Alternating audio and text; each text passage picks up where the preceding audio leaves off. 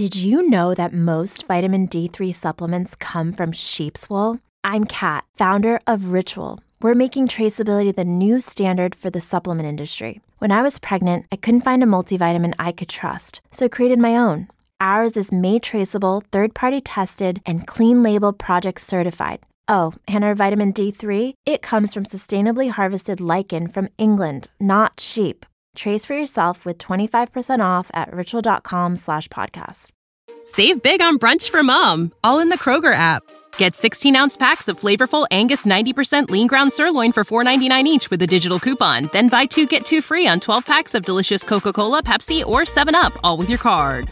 Shop these deals at your local Kroger, less than five miles away. Or tap the screen now to download the Kroger app to save big today. Kroger, fresh for everyone. Prices and product availability subject to change. Restrictions apply. See site for details.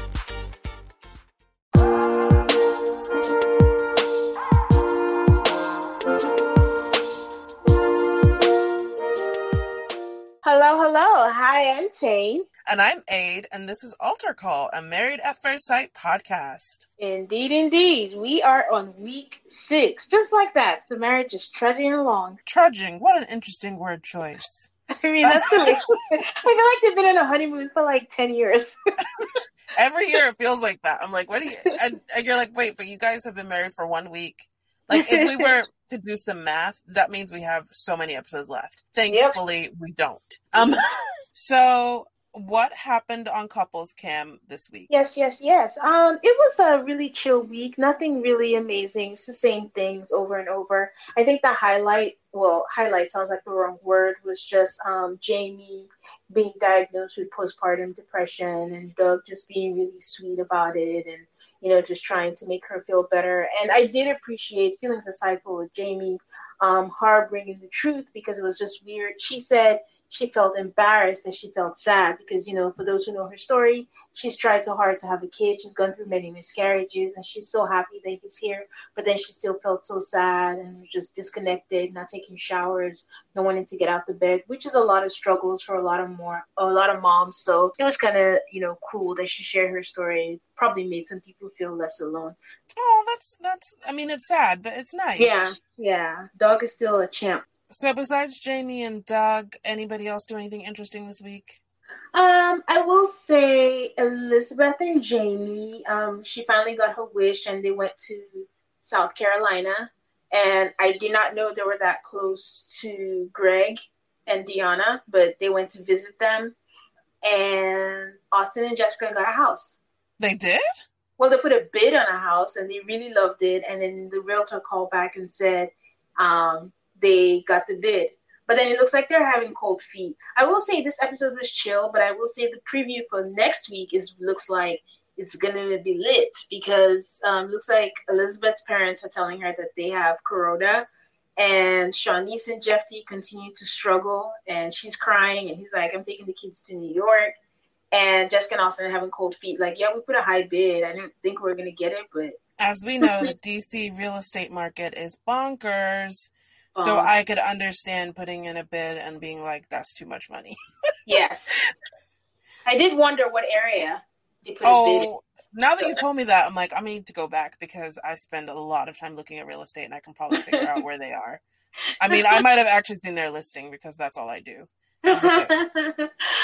But, but, how about you? What did you get from Unfiltered? So far, Unfiltered, it was a good episode. It was Amani, Karen, and Dr. Viviana. Fun fact Karen and Amani had met before, they had mutual friends, they had been at parties together.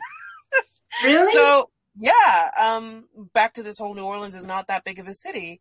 And then that kind of made sense because, like, they did seem very cool and comfortable with each other every time we've seen them together. And that's that so funny. I was about to say the opposite. I was about to say they didn't seem like they know each other anymore. But you know how like you go to parties or you go to events and you just kind of see someone and like you know who they are, but you don't talk to them or you don't get close yeah. to them. You know who they are. Okay. Yeah, okay. that was the vibe I got. And okay. then they played the clip of Olivia and Brett talking about all of the dates that he went on. My favorite thing about Amani, like I know we could be friends because she just she's very uh she's just very blunt and to the point. And she just was like, I think it's arrogant and rude that he's proud of being a serial dater. It's gross. And Ka- Karen was all like, "Oh, you know, I'm really doubting his intentions watching this." And Dr. Viviana was like, "You know, for some people, it's all about numbers." She doesn't fault him for doing all that dating, but the way that he shared it and told her about it bothered her. Yeah. And Karen also agreed, like it's the, it's how he spoke about it, not necessarily what he said. Which I think we were in agreement with that. But I was just like, okay, everybody thinks that. And then they talked about the 10 relationships with Miles. And Amani once again just coming through with her hot takes. She's like, he's counting every girl that he thought he could see something with. There's no way that there were 10 relationships. so I thought that was funny. Um, and they had a predict. They did a little talk about sex, and they predicted that Bennett and Amelia would be the first to have sex, which I was like laughing by the time we got to the end of this week's episode because I was like, why would you guys predict that? That was kind of the highlight of Unfiltered this week. Well, that's pretty cool. Seems like it was a good group of people except Karen. But yeah. Okay, moving on to our couples now. How did you feel about the episode? I really loved this episode. I enjoyed the breaking of the fourth wall. I've, I don't think I've ever seen it among so many different couples on one episode of Married at First Sight. Yeah. And I actually enjoy the breaking of the fourth wall because instead of us having to sit here and guess how they're being manipulated and directed, we could just hear it ourselves and see it ourselves. Yeah, I agree. Um, I don't know that I love the episode because going in the same vein of what you're saying, we've talked about how Married at First Sight is overproduced, anyways. But I think this episode really highlighted how overproduced it is. Like it's becoming way obvious that it's kind of taken away a little bit of the enjoyment for me. I mean, we watch reality shows, we know we suspend all disbelief, but now I don't mind the breaking the fourth wall because I liked how they use this in this episode, which we'll talk about. But the obvious manipulation, the questions that are not coming off organic, is just it's getting on my nerves now. So. And it's also kind of hurting the process. Yeah. And maybe it always has, but it's really obvious this week how all of the breaking of the fourth wall is like messing with these relationships. Yeah. That was what I enjoyed about the episode. So for our first couple, Amani and Woody, what did you think about the time they had this week? Um, I enjoyed it. Um, they're still on the trajectory. I feel like I'm holding my breath with Amani and Woody because of the previews they've shown us in the past but I'm trying to enjoy the moment that they're giving us. And honestly, they need to just drop all the experts and have Amani and Woody as the experts because they did a really good job of being Oprah in this episode. I know. Even when you see them interacting with the other couples, they're asking the real questions. Is that what you're saying? Exactly. You got it. I love it. I love it. and part of it, I mean, you guys should really just be focusing on your own relationship. really? because you've known each other for a week and things seem to be going good. So just stick to like keeping this thing good. But but then when they're interacting with other couples, they just they go straight for it. So I will get into that later, but yeah. I like how they're developing as a couple. I don't. Okay, so back to we talked about how things are overproduced. So every single couple was clearly asked to talk about what it's going to be like when they go home. Amani was getting a little like ahead of herself, like, oh, everything. It sounded like she was saying everything's going to be terrible when we get home. And I was like, can you stop that, girl? no, see, I get it, but I can relate because it is what I do and I understand completely where she's coming from. Um, because you talk about, let's say, ideally, or maybe I speak for myself, I started dating when I was a teenager, and then you get to a certain age and you've gone through this with men, the whole thing all the time. Starts out great, then it ends up where it starts out great. At some point, you have to like, you start being realistic, and it's just like, okay, things are going well, and we were strangers. It would be naive of me to think everything is going to remain the same. So I understood that part of her being scared because that's exactly how I am. I think it was kind of the general way she spoke about it. Like if she'd gotten into specifics, which I actually think the other couples did a better job of talking about specific challenges that they may face when they get home instead of the whole oh, it's fairies and butterflies here, but it's gonna, you know, I don't I'm kind of worried about things going bad. Okay, well, is it about living together? Is it about like I wish they would have talked more about specific things instead of just this overall feeling like, oh, things might be bad when we get home. Um, I see what you're saying, but I think it's also hard to specify or be specific about what it like you can you can guess and go around things because i think every couple is to have one thing that's their achilles heel or something but you don't know what it is. So i think it's hard just not know like when you date you kind of know okay this is something we've been struggling with but when you don't you're like what exactly is it to be? What is it to be when things start you know, cracking. So I didn't mind it. I mean, I see how it can be, but like, don't think ahead of your man, be in the moment. But it's hard. Definitely. So they went on a dune buggy ride. Um, I thought that was funny when she's like, "We've never been in a car to like where he's been driving, and now we're in this dune buggy, like going over these treacherous terrain." The New Orleans, whoever maintains the road in New Orleans, was called out, you know, on national television because they were like, "This is just like uh, New Orleans with all the potholes," and I was like, oh, nice. that was that was funny, but you know, and they said keeping it real about Just City. I will say through the episode as we go through the couples, I am gonna say I've spoken in the past how I feel like this season they're not PDA people.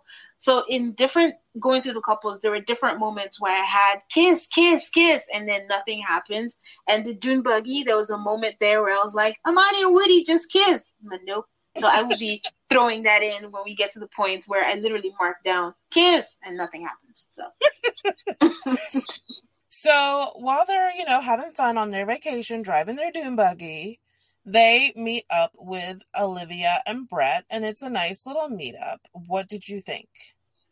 Um, I thought it was cool. I thought it was. It reminded me of again the question I asked, where I'm like, I wonder how the producers decide what couples meet up with which couples. And I think it's safe to say Amani and Woody are the golden children right now. The producers are just like score, jackpot, we're gonna use them all the time. And it was just weird to me when it was news to me that she and Olivia were kind of cool or close or whatever. So, but I thought it was interesting because you could tell like they're not really feeling Brett. So from Unfiltered, we know that the husbands told the wives what happened at the bachelor party. Yes, yes. And this time they talk about the Irish goodbye, but they don't mention the incident with Henry and his friends, right? No. But then again, do they all know? Isn't it just um, Henry who knows? Who else was there? I don't know if they have been told at this point, but at some point the wives are told. Because from Unfiltered, Amani said she was told. Miles said that he told Karen. At some point, they are told what happened with Henry and the girls. Oh, okay. But we just don't know when. Correct. So we don't know if they've already been told or yeah. if they've gotten like some hints. But now, so the Irish goodbye thing, I mean, I'm a huge, I mean, in the context of this, where you're supposed to be shooting a TV show, they clearly had some more stuff for you to do and you just left. That was rude. Generally, though, I'm a big fan of the Irish goodbye. just leave. no. it's so annoying when you go to a party and it's a big party and there are lots of people and you come in and you say hello to the hosts and you give them a gift. You have a good time at the party. Then you have to track them down to basically say, thanks, fun, had a good night. And that whole interaction takes way longer than it needs to. It's actually easier just to leave. Text them in the morning and say thank you again. I understand. Okay, for the sake of maybe people who didn't watch the episode and are just listening, can you define an Irish goodbye for them?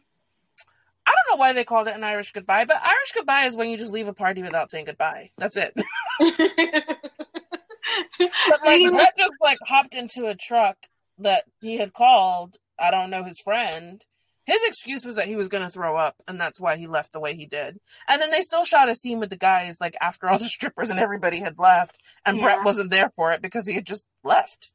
I was going to ask you, did you buy into his story? Because I liked how it led into it. Like, you know, it came up, Woody brought it up, and I don't know if Brett thought it was cute. And then he was like, yeah. And then he winked at Amani, ever the straight shooter. She's like, don't wink at me. It's not cute. She's like, don't do that. Amani, she's a straight, yeah, she's a straight yeah. shooter. She's like, don't do, no, I don't think it's funny or cute. Mm-hmm. Yep.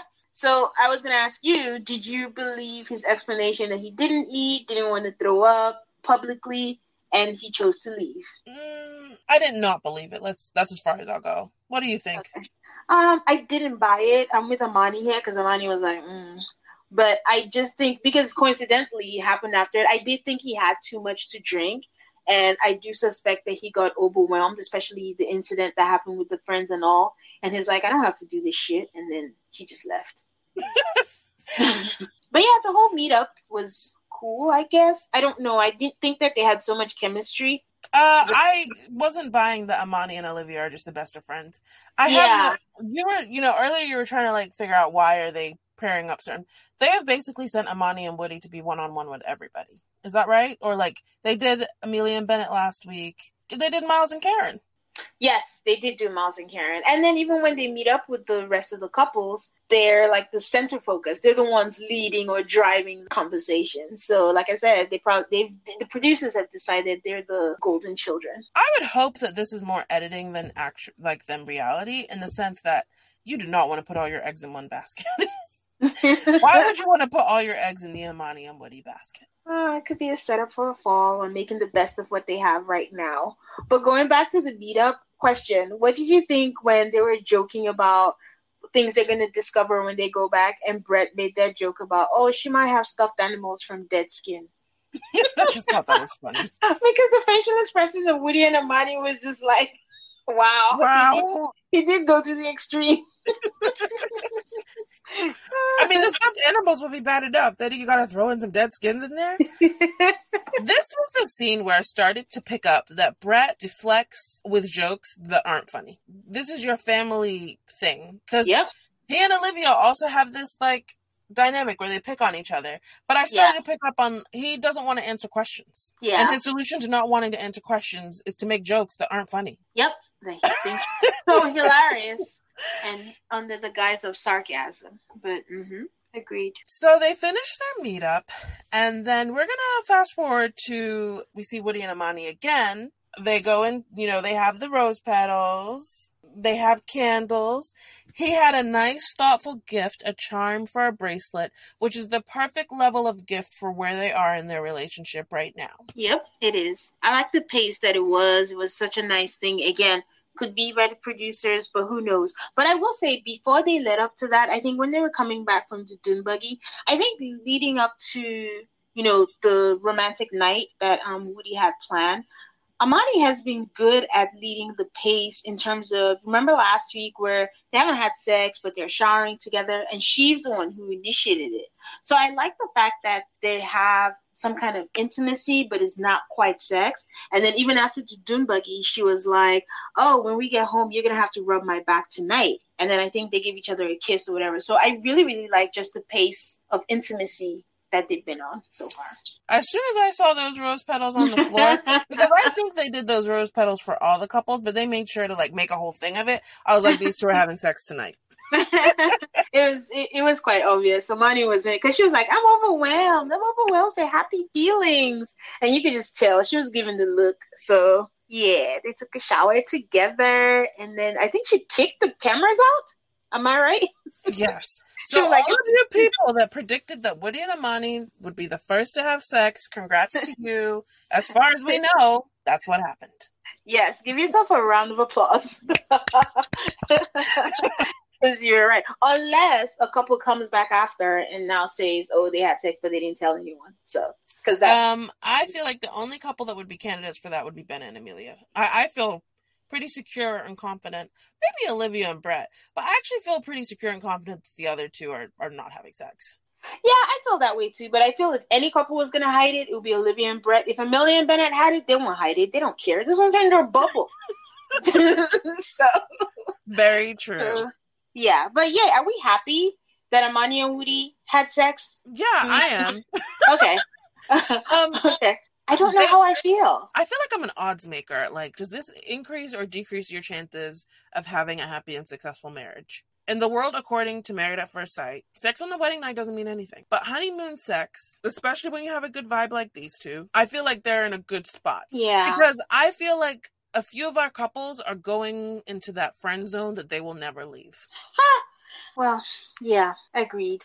But I think okay, here's why I'm I'm I'm on the fence or I'm not quite sure. Is I'm happy she did it because honestly, from the day they met, they wanted to rip each other's clothes off. I'm on the fence because Amani has fears. Amani has fears about their relationship. I don't know. I honestly can't predict what their relationship is going to be. I'm screwed up by whatever preview they showed us where they were fighting. It could just be a five second fight where he comes back and says, I'm sorry or it could be the beginning of the end for them. And I don't want her to beat herself up because you know she had sex with him and think it's because of that. Because honestly, it's never really about that. It's whenever you decide to have sex with. So that's the only reason why I'm on the fence with. I'm glad that she scratched that itch, but I'm on the fence like, oh God, I hope they do work out so she doesn't beat herself up about this. No matter what happens, I'm looking forward to the rest of their journey. Mm-hmm. Yeah. So we'll skip on over to Olivia and Brett. I feel like they made a huge appearance. Like there was a lot of Olivia and Brett this episode. Do you think so? Definitely. Um, but like it wasn't all good. no, it wasn't it all bad. It wasn't like catastrophic, but you can kind of see the problems already. Yeah. Oh, like this episode. I mean, the whole theme of this episode was the cracks are beginning to show. But um, Brett, I mentioned last episode that for me, or two episodes ago, I mentioned how I'm enjoying them, but I'm holding my breath because we can't forget the Brett that we saw in the first episode. Last episode, I feel like it started showing, and this episode, I think, okay, we cracked the egg and the yolk is out, so it's beginning to seep out. But Brett's true colors begin to show because he starts with um, Aid mentioned earlier how they have this banter thing going, and he ribs her for not flossing, and and it just went on too long. It just it went did. on way too Ex- long. Exactly. It gets to a point where it's uncomfortable. When you have to question, is this a joke or are you actually taking a dig? Then you've done it like we're not laughing anymore. One person's still laughing, the other person stopped a long time ago. But I'm side eyeing him, like, okay, it's gone on too long. But Olivia is like, oh, this is cute and that they pick on each other and she thinks it's a good foundation. But this is going to lead me to something I'm going to say at the end when we're done talking about them, about Olivia. So Aids talked about the meetup because she gets a text from Amani that they want to meet up. I actually thought Brett would be a dick about it and be like, "Oh, I don't want to meet up. I just want to hang out with you." But he was cool. But production must have, you know, twisted his arm or something.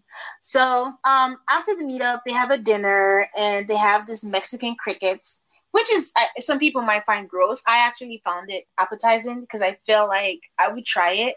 It looks very, it very well seasoned, and it's not strange to me because in Nigeria we do have something like that um, that we make that's similar. I've never tried it, but I would try it if I get the chance to.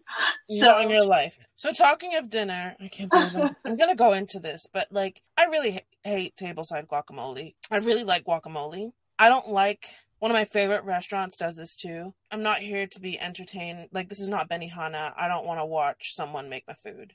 I come to a restaurant so that someone can bring me my food, not so I can watch you make it. And when I come to a restaurant, like, I'm not in a stage of life where I'm going to dinner with anybody who I don't want to talk to. So now I have to stop my conversation to watch you mix some stuff in a bowl. I don't, and then I don't want to ignore you because that's rude. So I hate tableside guacamole. Wow. Make my guacamole back in the kitchen, bring it out to me, say, here's your guacamole, and go back to the kitchen. Wow, sounds like a personal problem. It's very, I mean, it, it is personal, but I feel very passionately about tableside guacamole. Wow, something I've never even given a thought to in my mind, in my life. But okay. so, when the guacamole is done, they talk about work. so the two start talking about work, and we know that Olivia is a nurse. And do we know what Brett does actually? IT. Okay, I didn't. I didn't know. See, here's the thing: she's not. I I don't want to say just a nurse. She's a nurse practitioner, which is okay. which is the space between a nurse and a doctor. Um, I mean, I'm, yeah. I was, once she said she was a nurse practitioner, I was like, oh, okay, that's why you make three times as much money as him. So they start talking, and then she asks how much he makes, and as Ada alluded earlier, Brett does not like answering questions. He just gets uncomfortable, you know, for someone who claims he's so good at communication. He turns it on her, how much do you make? And then it becomes this back and forth thing. And then he whispers to her what she does and then asks her if she's bothered you know, and just the way the problem with Brett is the tone in which he says things. Sometimes the things he says are not exactly wrong, but he just says it in a condescending manner, which he goes under the guise of I'm being sarcastic, but it's not. You're just being plain rude. And then she oh. says, I'm not bothered. And then she asks him, "Are you, you know, are you threatened by it?" He goes, "Nope, it's not. It's actually a turn on that you make that much money." And let me tell you, listeners, that's a goddamn lie. I did not believe it for one that second. was a goddamn lie. He was just lying. you I did. Tell. I, you, I did not agree with it for. I'm like you. I just feel like if a man is actually comfortable, like eventually we're gonna hear this conversation, I think, with Bennett and Amelia, and we're gonna get an act because Bennett is a person who would actually be Brett is not comfortable with her making as much money as she makes. Brett is not at all.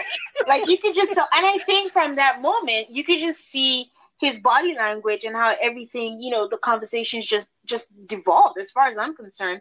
She mentions in the matchmaking process, she specifically said I like expensive things. I like nice wines. And then he comes up, I like what I like cheap wine. Like this was the little digs that he was doing that I thought was really quite rude. Like just let her talk. And you could tell her facial expressions. She's just getting frustrated by him. And then she going, he's like, Oh, you should try the cheap wine. You should probably try the cheap wine. And she says, I specifically mentioned. So why would they I mean, again, we talked about this. Maybe he lied on his, you know, on his form and said that he was fine with it, but he didn't really seem fine. She says, "Oh, I eat out a lot." He says, shaking his head, like, "Nope, nope, I don't." Okay, like at this point, I feel like he was being condescending to her and putting down like her lifestyle choices, but she works hard for it. Correct. You know, you know? so and like oh. it's a it's a complicated issue when there's like a mismatch in how much you make versus how much your partner makes. Yeah. But the way he handled it, like, and I didn't. Maybe it's because I'm with Olivia. Like, she wants to go on vacation and she doesn't want it to be like, oh, I don't have money for vacation. Yes. Which is different from saying that I want someone to make a ton of money like I make. It's just I want to go on vacation. I want my partner to go on vacation with me. Like Yeah. I I want to go out. Like it wasn't even I think about vacations or wine or anything. Like she literally said, Does he just want to sit at home? And I'm thinking to myself, does he? I don't think he does. I think he probably has made the choice to stay home because it's cheaper so now he doesn't know how to address it. Like instead of him to be more accommodating, like, oh, you know, I'll find a way to make it work. It's different for me, but you know, I'm willing to see what I can do. Instead, he made a very blatant comment when she said, "Oh, I like to eat out a lot." He's like, "Well, it's not like I don't like to or I can't if I want to, but I'd rather invest." I thought that was a put down. Yep. I thought that was a put down, and but that was just, just being open and honest about it. He was yeah. jokes that aren't yeah. funny, that are not funny here lies my problem with Olivia. They do this, you can clearly see that she's a little irked by it, but every single time she comes to t- talk to us, she tells us, "Oh, we're finding differences, but he's okay. It's okay. We're still coming. Everything's still fine. But he's I'm not mad at him. He's too cute to stay mad at." I'm like, "Olivia, you're already making excuses before you even start the journey." Yeah, it's that mismatch because you know they're going to talk about two other things I think that are just like mismatch. Mm-hmm. And then at the end of it, she's going to tell us it's all fine. And it's like, yep. no, you guys like have a lot to discuss, yeah. have a lot to think and consider. Not that you should throw in the, throw away the whole man, but like there's differences here. Yeah, put it in the back of your mind and realize that hey, this is something important. So she asked when they go back to the room, and this is something I think Olivia did. She asked a lot of questions. I don't know if it's her was the producers. But she did ask him how he feels about the pace of things sexually. He says, "Oh, by the third date, he's already in." Olivia's like, "Oh, I'm not judging," and then he again starts making jokes that I think puts her down. And so, like, seven date, geez, you make a guy work. Oh, why would you do that? Like, if she's respecting the fact that you are in on the third date and it's not her thing, why can't you respect the fact that she's saying seven? I don't even know if she said it or if he just calculated that by himself. He kept on asking five dates, six dates, yeah. and then they got to seven dates. And she was just like, I don't have a number. And then he's like, and then another interesting thing is like, oh, seven dates when you only see each other every two to three weeks. Like, why would yeah. you start dating someone and only see them every two to three weeks? Unless, of course, you have such a busy dating schedule that it's hard to fit them all in, Brett. Um, I want to hear from his ex. I really do. I just want to know what, you know, the relationship was like. I don't think anyone deserves to be cheated on, but I would just like to know what that relationship was like. But she goes on to say, okay, we'll agree, we'll know the moment. And every time she's talking, I feel like he keeps cutting her off, saying, yeah, yeah, yeah, sure. Oh, okay, yeah, yeah, yeah of course. Anything to just move on. After yeah. putting her down, anything to just move on. Yeah, exactly. So she's like, we'll agree, we'll know the moment, but I don't want you to feel rejected, which I thought was very thoughtful of her because you know for the most part i think it's usually we're used to making sure the girl is comfortable a la karen. So there's not a lot of reciprocal like you know for the guys or whatever. It's like oh you're comfortable you're comfortable. What about the guy? Like what if you know they're on a certain level? So you know i like the fact that she told him hey i don't want you to feel rejected so she tells us again, oh, I feel like he's respectful now, but I still think that he's going to get frustrated soon. So she must have picked up on something, even though she's lying to us and herself, but she must have picked up on something in his tone. So then they have a discussion about their argument style, and they're both like, oh, I don't get mad. Oh, I don't yell. And I was like, what, is it, what does it matter? It's very interesting.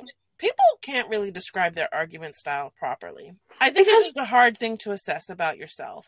And I also think, oh, because I don't yell and he doesn't yell and she doesn't yell, we have similar argument style.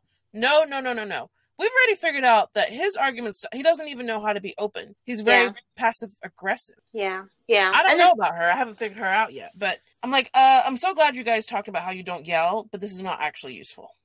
I do think she's good. And you're right. Like, there's no way to know your argument skills because, again, it depends on the person. If you have a person who actually talks and maybe just gets animated, that's different from someone who shuts down and maybe irks you even more. You don't know who you are. And also depends on your level of feelings for the person. So I don't know if anybody has one particular argument style, but I agree. It was just a pointless conversation. But I thought it was just hilarious that he asks if they can maintain this level of easygoing. He says, I never get mad even though uh, in a few we're going to talk about how he got mad and then he's like because when he said that we hadn't even reached that scene and i'm like do we actually believe this because he looks like like he got i feel like he was mad when he left the bachelor part the bachelor party i don't know that was the vibe that i got so i don't know so he was just saying like oh he's a good communicator you will always know when something's wrong and all that and i'm like okay brett where you need more people. Do you want to yeah. get into this next conversation that was just?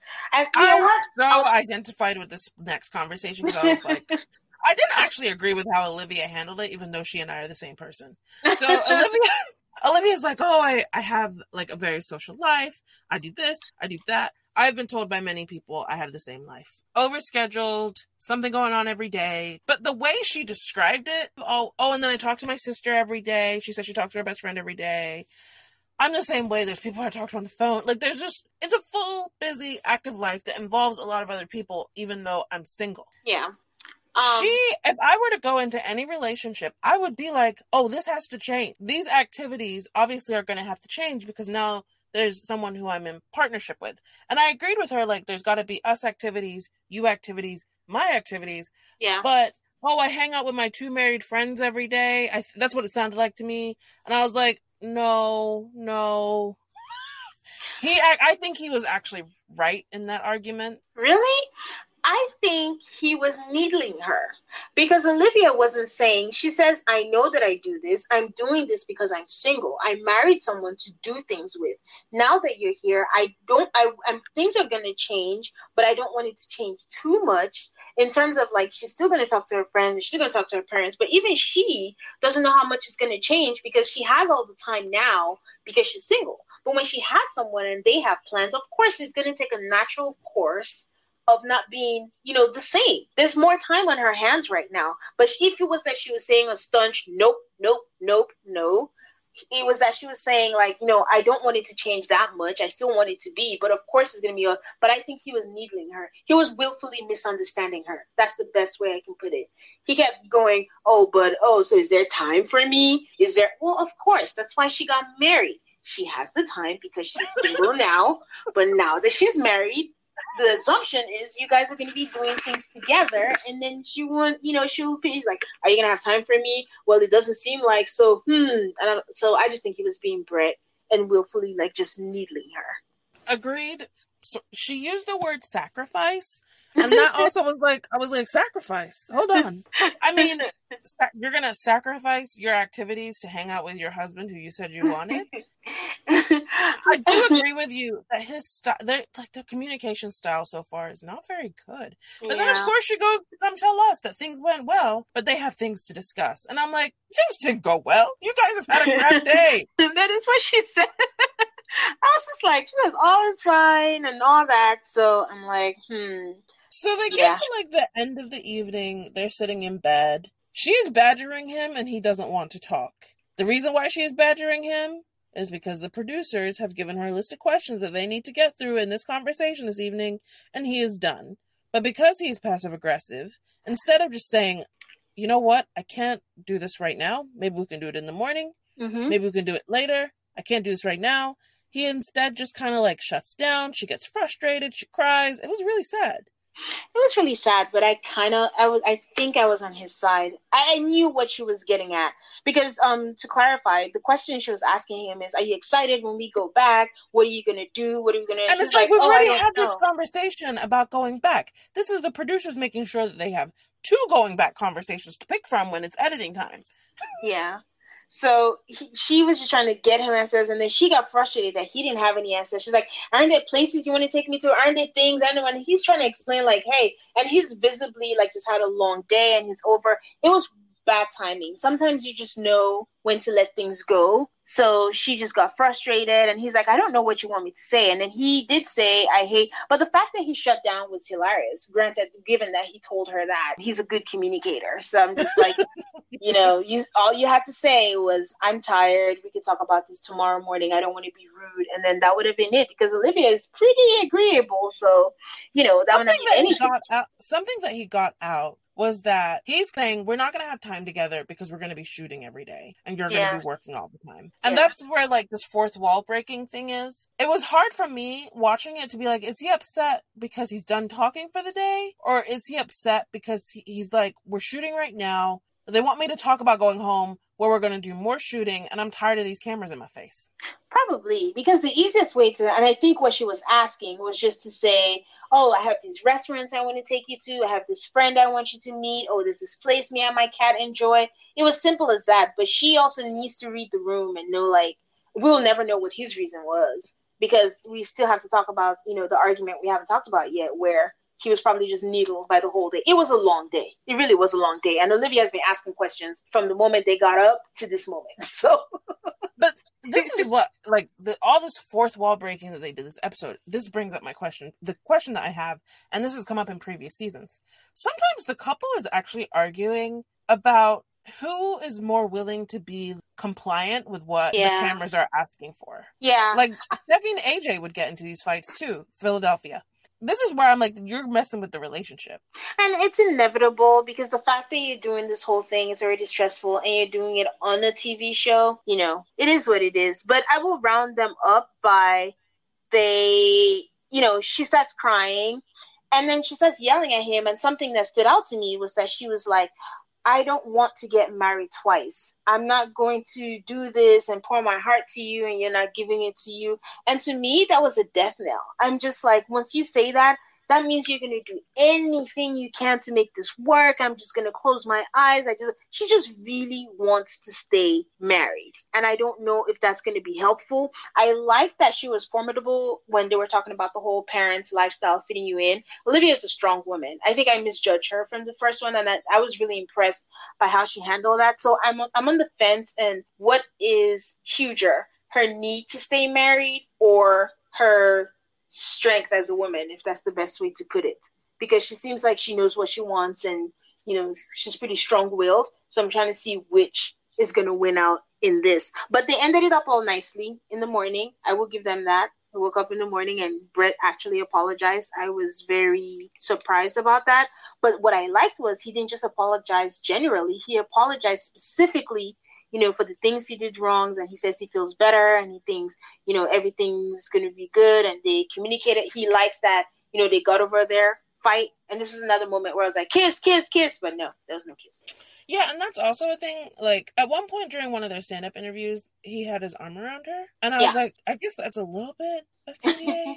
no, like like there's no hand holding, kissing, like, and this is just general for all the couples except for Woody and Amani. Yep.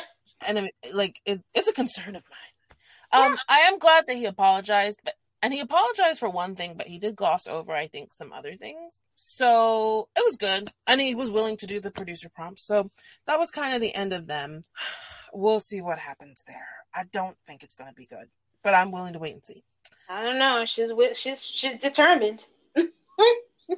So then we go to Amelia and Bennett. They are also having their discussion. Same question: What are we gonna do when we go home?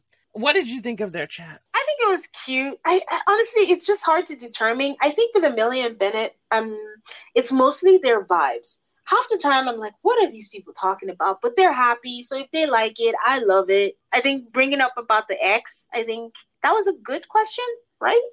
It was a good question, but at one point you're like, please, Lord, don't talk about your exes. You guys have known each other for a week. but then she was just like, oh, okay, I'll do all the things your ex did because they made you feel good. Like, it was nice. And she even said, because you have expressed a lot of concern about like whether or not she can go deep. Yeah. And she like she even said, you know, I have a thing and I'm going to try really hard to like go deep. I thought it was really nice. I thought it was, but I also said where.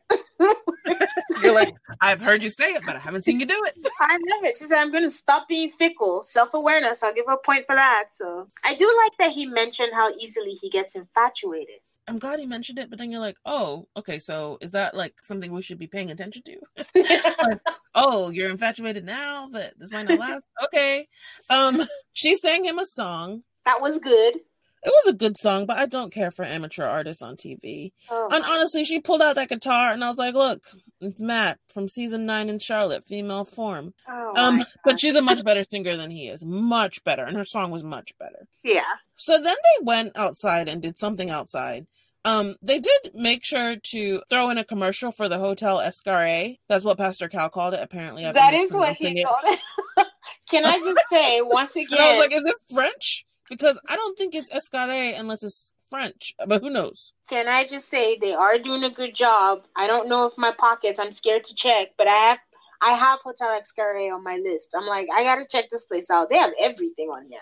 The, so. They made sure to mention it's all inclusive and you don't have to carry anything. They sure did. So that's on my list. the whole like parenting style thing. Uh, wow. What did, what did you think? Um, it made sense. That's the way I can put it. I, Amelia jokes about Bennett being her power of attorney now about death. You know, I'm with her. I do want my organs donated and cremated. Sorry, guys. I, there was a moment where they were talking about kissing currency, and I thought there would be a kiss, kiss, kiss, but nope, didn't get it. But when Amelia mentions how her parents let her do whatever. I was oh like, like Amelia's kids will be robbed and killed with that attitude. and their hair like, is not going to. be. And then Bennett rightfully asks, you know, are you going to be the same? And this girl says, oh, yes, they were so trusting of the world and strangers. Girl. And I was like, what? What? In 20. I mean... whenever they have kids, do you see the state of the world right now? But it made sense because remember when her mom said, I don't see red flags. but it's so funny because that this whole like free range parenting movement, and I agree with parts of it, mainly because I lived parts of it. You know, like the way kids are hovered over is not the way that I was hovered over, right? Yeah, but, yeah. From what I can see, but at the same time, I'm like, your attitude in 2020, I don't, I don't know about this. No. I feel like bad things could happen. Absolutely. Like you could be lucky, but you have to be more cautious. Jeez. And, you know, people suck. So even if you did want to be like a free range parenter, these people will call CPS on you in a minute. Yeah. And I do think it's a life skill to just, you know, be aware of any danger that might be lurking. You can't go trusting strangers.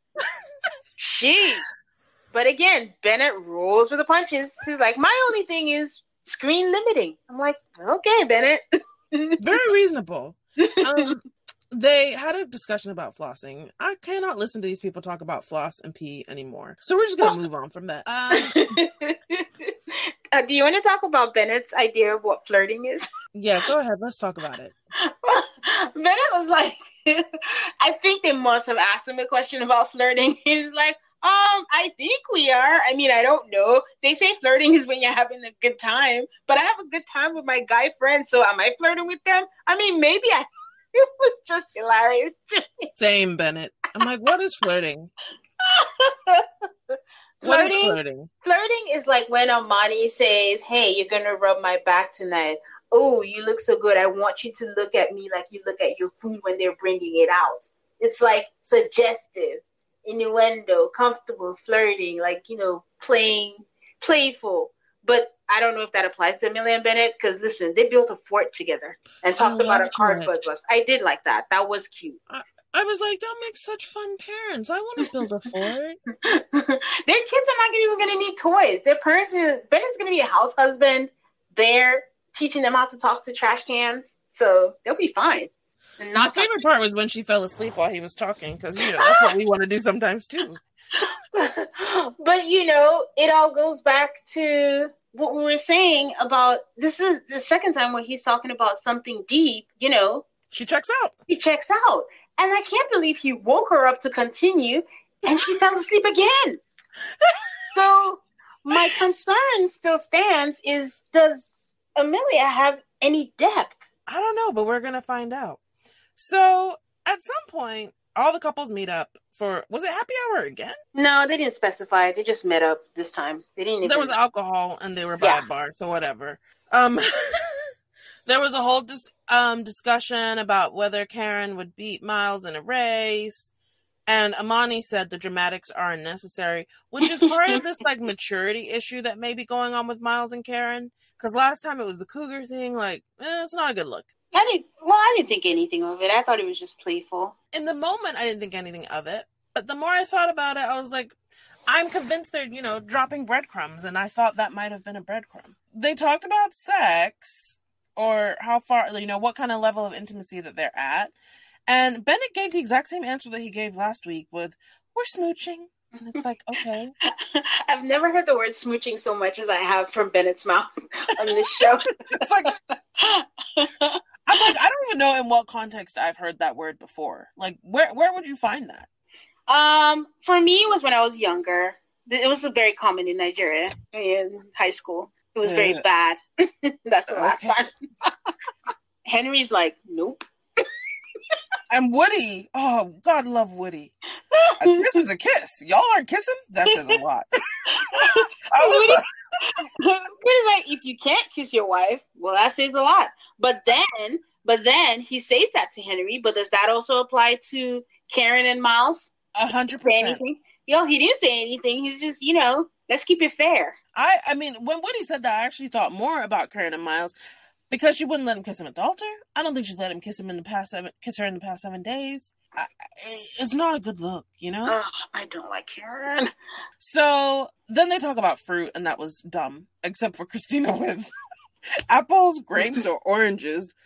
There's cooler fruit out there. And I was like, this is the one time where someone answered that question perfectly. did you catch Karen's face when Miles said a guava? I did not. What was her face like? Yeah, she's like a guava, but then he was like saying all these nice things, but I don't think it mattered to her. I just don't think Karen is here for. I don't. She just needs to give him a chance. But yeah, that was yeah. But can I, I ask a question? Christina, sure, go for it. Why is Christina wearing a turtleneck? Girl, I was about to say Christina's wearing the Mer's clothes. I and I was like, is it see through? Therefore, maybe no macrame. I uh, I know it's see through, but this girl was wearing. It's Mexico. It's so hot. I got a sunburn in Mexico, but she had like long sleeves and the the neck was all up to no. We never did see her in a bathing suit, so I think she's always the most covered up. If you looked at all the girls, what they were wearing to the bar scene, she was just wearing the most. Yep, absolutely. But so yeah, they split up, you know, and they the girls go one way and the guys go another way, and I, you know, I had my flashback to Dallas and Dave and Amber and the ratings. and because it went so spectacularly when with that time, they're like, let's do make these people do this again. So let's talk about the ratings. What did you think? I think it was fine. I think it would have gone fine if some people just weren't who they were. So I'll go down the ratings of what they were. Miles asked them, "Oh, how would you rate your marriage?" Um, I think Bennett was like, "It's a 10." Um, Amelia says eight. Woody says he gives it a nine. Amani also says a nine. They're even on the same page, even when they're not together. Henry says seven. Christina says five and explains that he's just giving her nothing, which is true. Um, Miles says eight. Don't know where he got the eight from. And Karen says six or seven. I was very surprised she Miles said eight because he's in La La Land while the rest of us are on Earth watching him and his wife. and then we almost there but nowhere near. You know, it's just I, I feel for the guy though. I'll say that. Then they ask Brett, and Brett goes into this tirade. We've already mentioned how he doesn't like to answer questions. Just say no, I'd rather not. But no, then Brett has to have the last word and goes like, "It's a ridiculous thing. I'm not going to trivialize a marriage. Oh, I think it's stupid. Oh, I think it's blah. I'm not going to say anything." And then the camera slips to Olivia, and she goes, "Oh, I'll give it a seven. So the specific thing that Brett said that really stuck out to me was, "I'm not going to rate something that's a series of staged events." That is him expressing his frustration with those cameras. and these people in his face telling him to talk about things he doesn't want to talk about. Yeah. And I think that's something the experts really should look for when they I don't know if you can tell that when you're matchmaking, but it is it's, it's tenuous. Like it's very stressful. You have to get people who are okay with it. But I don't know if from day one we could tell someone like Karen's going to be a lot for her or certain people. How is it that they can tell? They've been doing it for how many seasons now? But anyways, they talk about that, and somehow Brett overhears when Olivia says seven, and he's just like, "My feelings are hurt." I didn't like that she said that. And to me, at this point, Brett is an insecure man. That's to me the deduction of everything. He's threatened that she makes more. He doesn't like that she's seven, that he's been giving it his all, and why she didn't get seven. Isn't he the one who just said it takes time, it's a process? So what do you think he's mad about? I don't know. I think your conclusion is the best conclusion. I, I just look at him and I'm just confused. You're right. This whole rating thing was a waste of time. The only thing that matters is after what what they say, how they arrived at that number. Are you yeah. rating potential? Are you rating attractiveness? Are you rating how much fun you're having? Everybody's rating different things. So it's an irrelevant number. I swear this will be like Amber and Dave. That girl went on about that seven and a half for so long. she stormed out of that furniture store about that seven and a half. I feel like three weeks from now, I would not be surprised if Brett is still talking about, but you gave me a seven. But someone explained it correctly. Like it's all relative. Like, you know, you could be at a you could say five and your partner says five and both of you still be okay because it's like we understand you know what it's just day seven and this is where we are and you know we're getting to know each other so it's pretty cool like at least we don't hate each other and be fine and another couple would be like, five? What do you mean a five? What do you, whatever? So it wasn't like, I didn't think it was a big deal, but he is entitled. I will give him that. He's entitled to think that he doesn't want to rate it. But again, the problem with Brett is the way he expresses himself. To go all the way to say it's ridiculous, it's stupid, when five, four other people just rated it before you. So you're indirectly calling them stupid. Uh, that's true. So, but we don't know they did it in that order if they just put it in that order. Um. Okay, so after they're done with the ratings, we're gonna switch to Woody and Amani being the real hosts of this show. Woody asked Henry if Christina wanted to have sex, would you? And Henry bobbed and weaved and just went all around trying not to answer that question.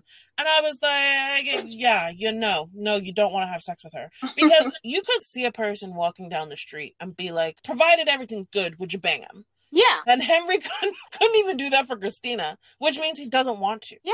Well, okay, but let me ask you this. If your answer is no, what is the best way for you to say, no, I would not have sex with her if she wanted to have sex with me now? Exactly. You're right. There's no. I'm like, what's the so... diplomatic way to say? But it's not even about would you have sex. Is are yeah. you attracted? You're yeah. not attracted. And you know what, Tate? You deserve five gold stars. We have to wait and see. But for now, it looks like you're right. Henry is not attracted to Christina. He's not. So that's what I'm saying. It's like I don't like the guy, but honestly, there's no way to answer that question when your real church answer is no. I will not. I love how Woody asked that question because he kind of put Henry's back up against a wall, and Christina hasn't managed to do that. So Olivia and Brett, Christina and Henry break off away from the rest of the group and go have their own thing. Nothing really happens with with Henry and Brett, but Christina takes this opportunity to be like, "Oh, I've seen guys like Brett, and I just want to warn you." There's only two things happening here. I'm going to give Christina the benefit of doubt. I think Christina knew what happened with Henry's friends. Her mistake was that she didn't just straight out say it. So she yeah. started vaguely trying to refer to things, and it made her look really bad. Yeah. Did it? Th- well, you're right, because there are two ways to it. One, yeah, she really cares, but honestly, Christina doesn't look like the kind of person who gives a shit about someone else that much. so I don't know if it's really care or more like I need someone to go down this relationship hell with me and calling somebody else to poke holes because girl, you have problems in your house. so it's a joke. It's a joke for Christina to go to someone else. Oh, you, you know, he doesn't seem like a good guy, or Uh, you you don't know him. Or I wonder if we're gonna find out if with this tiny New Orleans dating scene, she does know some things about him. I think the producers have made them not talk about the Bachelor because it's it's crazy how it's not come up. Yeah, they're holding it up for something. But again, Olivia is very formidable. She's not about that life. She's like, you don't know him. You've only known him for ten years. She's like, I am staying married. Damn it. Thank you for your opinion, but goodbye. So I, but I actually, I believe that Olivia is right to take this. What does Christina know? As far as she knows, what does Christina know? Nothing. Yeah, yeah.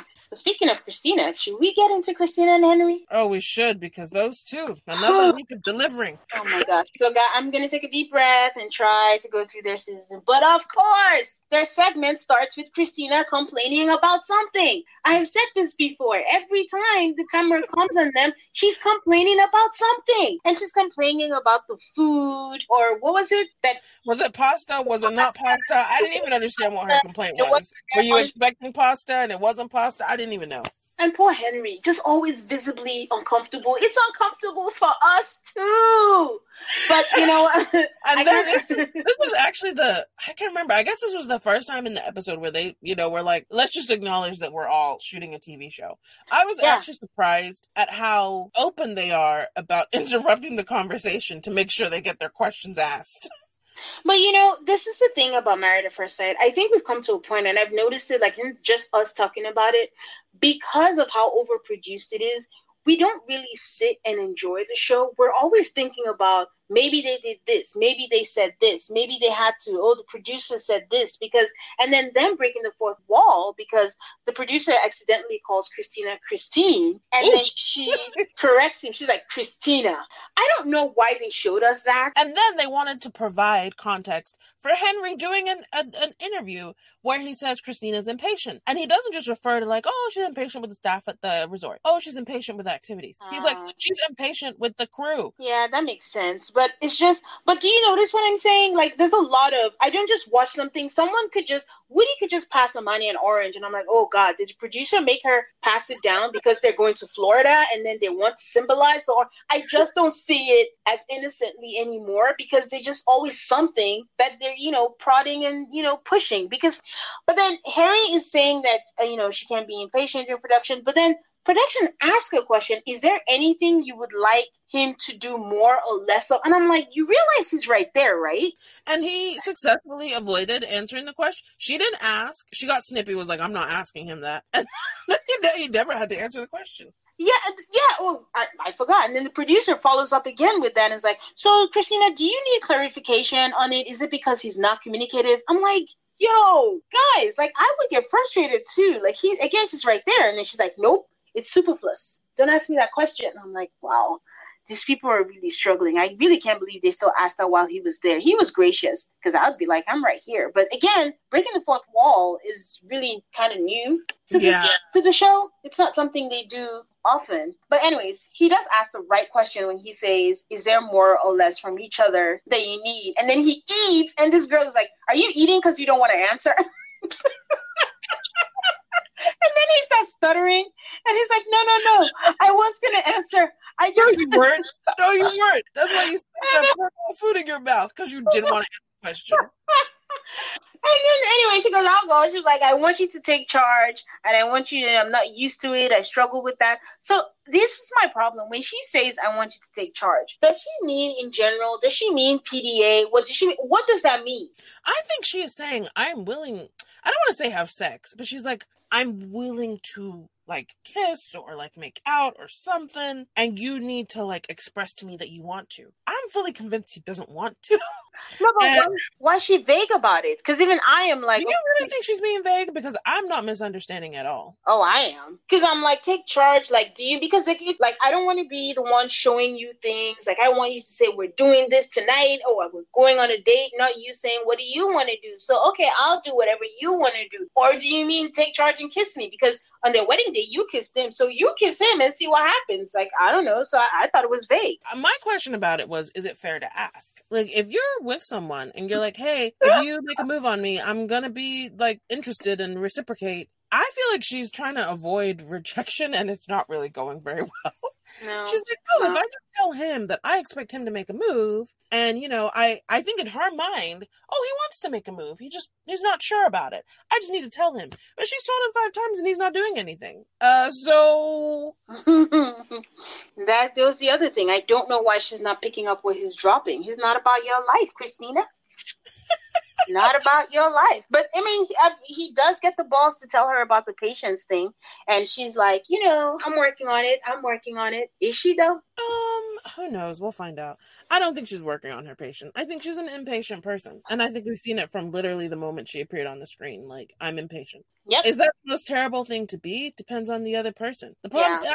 and it's here's the thing: her impatience is not the reason why Henry is not like getting mm-hmm. on her. Mm-hmm. It's either he's not attracted to her, which is a distinct possibility. You might yeah. have called that right, or he is so nervous and so that I, I I just cannot imagine a person sitting in front of you saying, "I want to be closer to you. You just have to make a move," and the other person wanting that same thing and not making a move. Yeah, yeah, they go paddle boarding. Once again, Henry looks like a fish out of water, but again, give him props. He's doing it. He's doing what he has to do. Um, Christina says, you know, to change her pace, that he's the most stable person she's ever dated. But I don't know. Christina likes to present herself as this wild, fun loving person. I'm not buying it. She didn't like the bachelorette party. So no. So Henry, Henry and Christina continue to just kind of be a mess. We'll see what happens with them. So I did say Henry did say he's ready for reality and moving back to New Orleans will be good for them. I kind of see it because then he's not out of his element. So maybe him being or, in a routine or schedule might work. Or maybe he's like, and then I can escape her because I don't actually like spending time with her. so that's it for Henry and Christina. Yes, On to Karen is. and Miles. Ah! Sorry, guys. um, Miles has, I don't think it's that big of a revelation, but it's treated like one. Go on ahead and tell us what it was. Okay, so Miles is saying they're getting closer. He's getting more comfortable. She's saying the same, but I don't believe it. And he's going like, because we're that comfortable, there's something I need to share with you. And he's like, a few years ago, I was diagnosed with clinical depression. I take medication. I have struggled with it and I, you know, I didn't know why it was happening to me. I didn't know how to handle it. And, you know, I just thought since it's going to affect you as my wife, I'm telling you. And please tell us what Karen said to us. At least not to his face, but to us. There was a huge dichotomy between what Karen said in the conversation and then what she said in the stand up. because what she said to him was actually the right thing to say. Exactly. She's like, Well, what does it look like? Like, how do we deal with it? How do you communicate about it? How can I help you? Like, it was a good reaction. Mm-hmm. So then I started to get suspicious because in the stand up, she said the wrong thing. Oh, absolutely She's, wrong thing. She said, and, and once again, I'm not sure that the camera was on her face when she said it. She said, It's a red flag. I wanted a very masculine male. I was so mad. I don't. I was so mad. How did you feel, Tane? The, what, that growl in the beginning of the segment tells you how I felt. She said, This is not what I expected to hear, like I said. And you're right. Now that I'm thinking about it, the camera wasn't on her face, but the other half of it, the camera was on her face, where she was like, I expected someone to be more masculine, into red flag. And I, I was so pissed off, Aid. I was so pissed off for so many reasons because that could not have been an easy thing for him to say, not just to her, but to everybody else. Because I bet you a lot of people in his life don't even know because he told her, if I didn't tell you, you probably couldn't tell, right? And you know, she yeah. said that. She said that to him and said, Oh, that couldn't have been difficult. So for you to say that you wanted a more masculine male, and this is where I go, what does masculine mean? Having depression it is nothing. What I does that mean? Some guy who's gonna treat her like trash. Because that's what she's used to. Should be perfectly honest, because by the time you gathered this with what she said, saying she didn't want someone that was emotional, saying that she believes in submission or whatever, Karen is trash as far as I'm concerned. I don't care. I'm trying, but every episode she gives me something where I don't like. First of all, she needs to get her energy up. Every episode, she's all. I'm tired. It together. Maybe she's anemic. I don't know. Find you some iron supplements, girl. uh, this is the second show for you below deck Mediterranean watchers. Yeah. Second show in one week that seems to not be able to handle something that to me at this point seems very normal. Yeah. Mental illness is normal. Yeah. At this point with coronavirus, I think one third of the country is experiencing depression. Like it's not I guess I'm just like it's not that big of a deal. It's not. And she should know better, like especially in the black community. Like he's actually doing something about it because he could have channeled that in a different way and just been, you know, be unhealthy, but he's been nothing but good to you and basically catering to you. But even at that, we still haven't heard Karen say, you know, how can I be a better wife to you? It's all about what can I do to make. At this point, I'm tired of seeing Miles bend over. To be honest, I don't like it he's bending over for her and she's giving him nothing because it's one week and Miles is so excited. He's like, Oh, we've been married a week. Did you catch that? Did you see her facial expression? Like, really? who cares? Who cares? You're gonna celebrate that, Mr. Emotional? No, no, I'm not here for Karen, guys. I don't know I'm, I'm, I'm waiting for Miles to start making some demands of Karen, and I think it'll be very good for her. Yeah. Or it's gonna break them up, which will be very good for him. Yes, there's, uh, someone better. Uh, this is not good because you know when the mom watches this, she's gonna be like, "Yes, I get my baby back." but Miles does bring up intimacy, and she says it should happen naturally when we're both ready. And I'm like, you mean when Deflection. you're ready? When Deflection. you're ready, it's not really when they're both ready. Miles has no say in this relationship. It's all about her. Like back to what Woody said, they're not kissing, they're not touching. What do you? Ex-? She's like, oh, when we're both ready. Uh, when will you be ready? Like it's not it's not like you're just gonna have sex tomorrow. Like you got to build up to it. Oh, I see no building. It was a Freudian slip. It wasn't. It was a Freudian slip when she goes. It could be one week. It could be three weeks. It could be never. Moss is like, wait, what? No, never. She's like, no, I just meant like, no. Why would you even put never in there? This it was a Freudian slip, so we know. You know, on a downward trajectory. Yeah. So I don't know how they're gonna get out of this. So either Miles pulls his head out the sand and is like, okay, she's not giving me anything, or she has a turnaround and that's not strange to happen. But I, I, think you're right. I don't think Karen knows how to be treated right, so she just really doesn't even know what to do with you know someone like Miles because he seems too good to be true. I guess it's unfortunate that we didn't get to see her dad because maybe that would provide some like context for some of this. Yeah. Um, or see her parents together. But yeah, that's what it is. So we'll see how they do next week. So that's kind of it for our couples. Um, Every week, we will give a bouquet to our top couple or individual of the week and a burnt ashes to the bottom couple. Who gets your bouquet this week?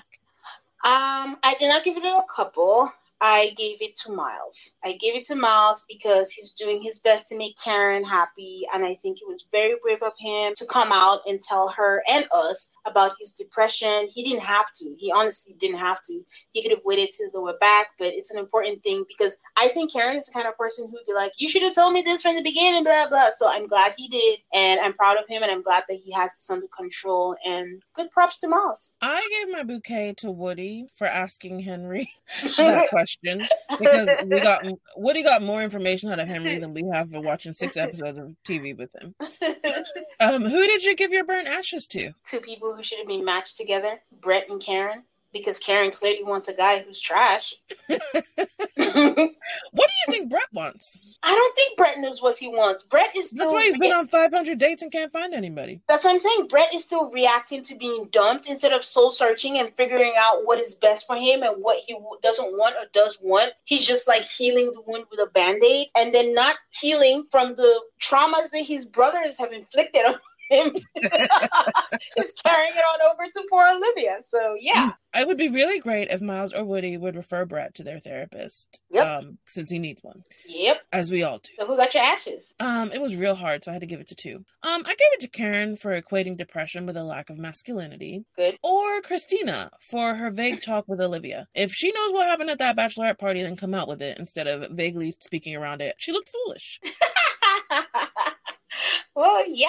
So yeah, I agree with that. Wait, do I? Yes, I do. I was thinking about I was thinking about Christina's. I was like, did she? Did she not? But I didn't think she looked foolish. I just think it was not one hundred percent out of goodwill. But yeah. So before we go, we want to say thank you for those of you that have left us ratings and reviews, and we wanted to read one of them out Breehy says, I needed this podcast. I was looking for a Married at First Sight podcast, and this is everything I was looking for. I love the host chemistry and how they aren't always on the same page with their opinions. Thank you, Breehy. I'm glad you see that. You know, we're on different pages, but you know, we're still friends. We're not fighting. and we're always reading from the same book. We are. So follow us on Instagram and Twitter. Like, for example, would like to know what your bouquets and ashes will be for the episode. You can let us know at Altar Call MAFS. That's A L T A R C A L L M A F S. Once again, that's an Instagram and Twitter, and also an email at gmail.com. And don't forget to subscribe. We appreciate your five star ratings and we appreciate any reviews. We're available everywhere you listen to podcasts. Thank you for so much for your support and for listening to our show. Bye. Bye.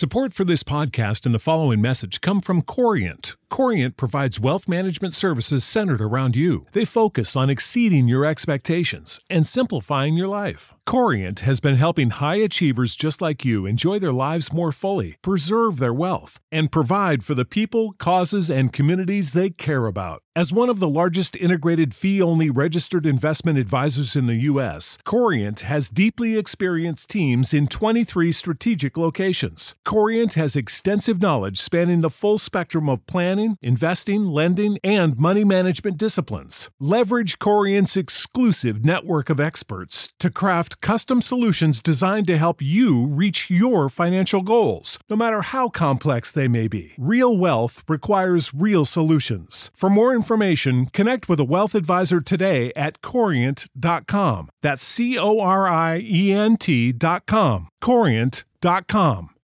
You know how to book flights and hotels. All you're missing is a tool to plan the travel experiences you'll have once you arrive. That's why you need Viator. Book guided tours, activities, excursions, and more in one place to make your trip truly unforgettable. Viator has over 300,000 travel experiences to choose from. Everything from simple tours to extreme adventures and all the niche, interesting stuff in between. So you can plan something that everyone you're traveling with will enjoy. Real traveler reviews give the inside scoop from people who've already been on the experiences you're considering. So you can plan with confidence. Free cancellation helps you plan for the unexpected. And 24 7 customer support means you can travel worry free. Download the Viator app now and use code Viator10 for 10% off your first booking in the app. Find travel experiences for you. Do more with Viator.